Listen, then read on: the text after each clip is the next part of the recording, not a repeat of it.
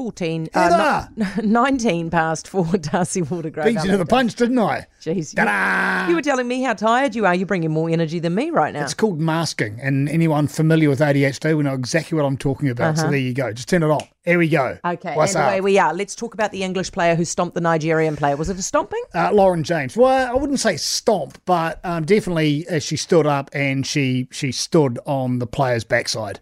It's just completely unnecessary. What was unstompy about it? Was Like- it a foot not well, put uh, down she, she didn't go like that. It wasn't Yeah. a stomp. It was like a like a more of a pain in the bum. That still looks like a You know, stomp to me. I'm not well, it- well, depends what your degree of stompage is. I suppose if I was lying on the ground, the reaction from the player wasn't fantastic. It wasn't like, oh my God, my backside, you've killed my glutes. I'm going to jump up. And was like, what are you doing? Oh, okay, so it didn't really hurt that much. stupid move. And then they went upstairs and but they she's came been back. carded, has she? Well, she's she was off. So England lucky to get through that because they were a, a person down through the rest of that game, but uh, they managed to uh, get through on penalty goals.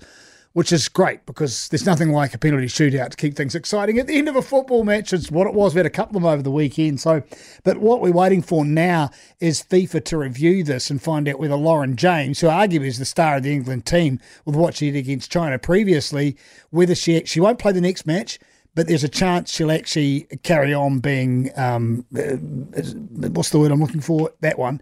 And she won't be she, she won't be playing uh, in the tournament full stop. It could be the end of the tournament for her. So yeah, another number seven doing something stupid with a brain explosion and getting um, a red card of the World Cup, a la David Beckham many many years ago. Oh, yeah, true that. So there's a sim- similarity there. It's a shame it's been focused on that. Now, I got to ask you something. I saw this. I saw these reports about Sunderland and, and the people who were swimming there, and them all getting diarrhea and vomiting and stuff. What's that got to do with the Paris Olympics? Uh, Well, there's a an event coming up in the Seine River in about a week's time. Now, there was an event previously in the Seine.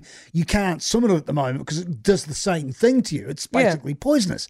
So, um, uh, DeWitt, who's the uh, boss of Triathlon New Zealand, has Good gone. name. Yeah, this is somebody who has swimming in his very convenient. Uh, has gone to World Triathlon and go, hey, this is not not good. Sunderland, a couple of New Zealand athletes are involved, nearly sixty athletes with the diarrhea and so on and so forth. Apparently, the readings were well above normal, but they were not released till after the race, but taken from a slightly different place to where the race was held. But it's still dodgy sea. But what they want to know is if the Seine's still got horrible readings in the upcoming, are they actually in this pre-Olympic?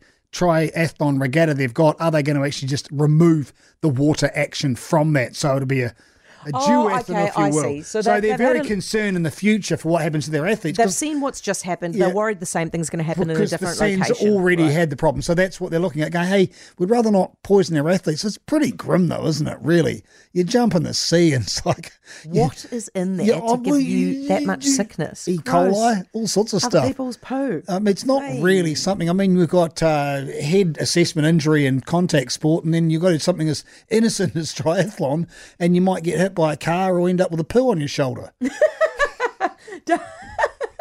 or in your mouth. as it turned out. Well, That's you what- would go That that is far, what wouldn't you? happened. That I is know. what happened. It's grim. All That's right, what thank is. you. That's enough of that. D'Arcy, off we go. D'Arcy Waldegrave, Sports Talk host. For more from Heather du Plessis-Allen Drive, listen live to Newstalk ZB from 4 p.m. weekdays or follow the podcast on iHeartRadio.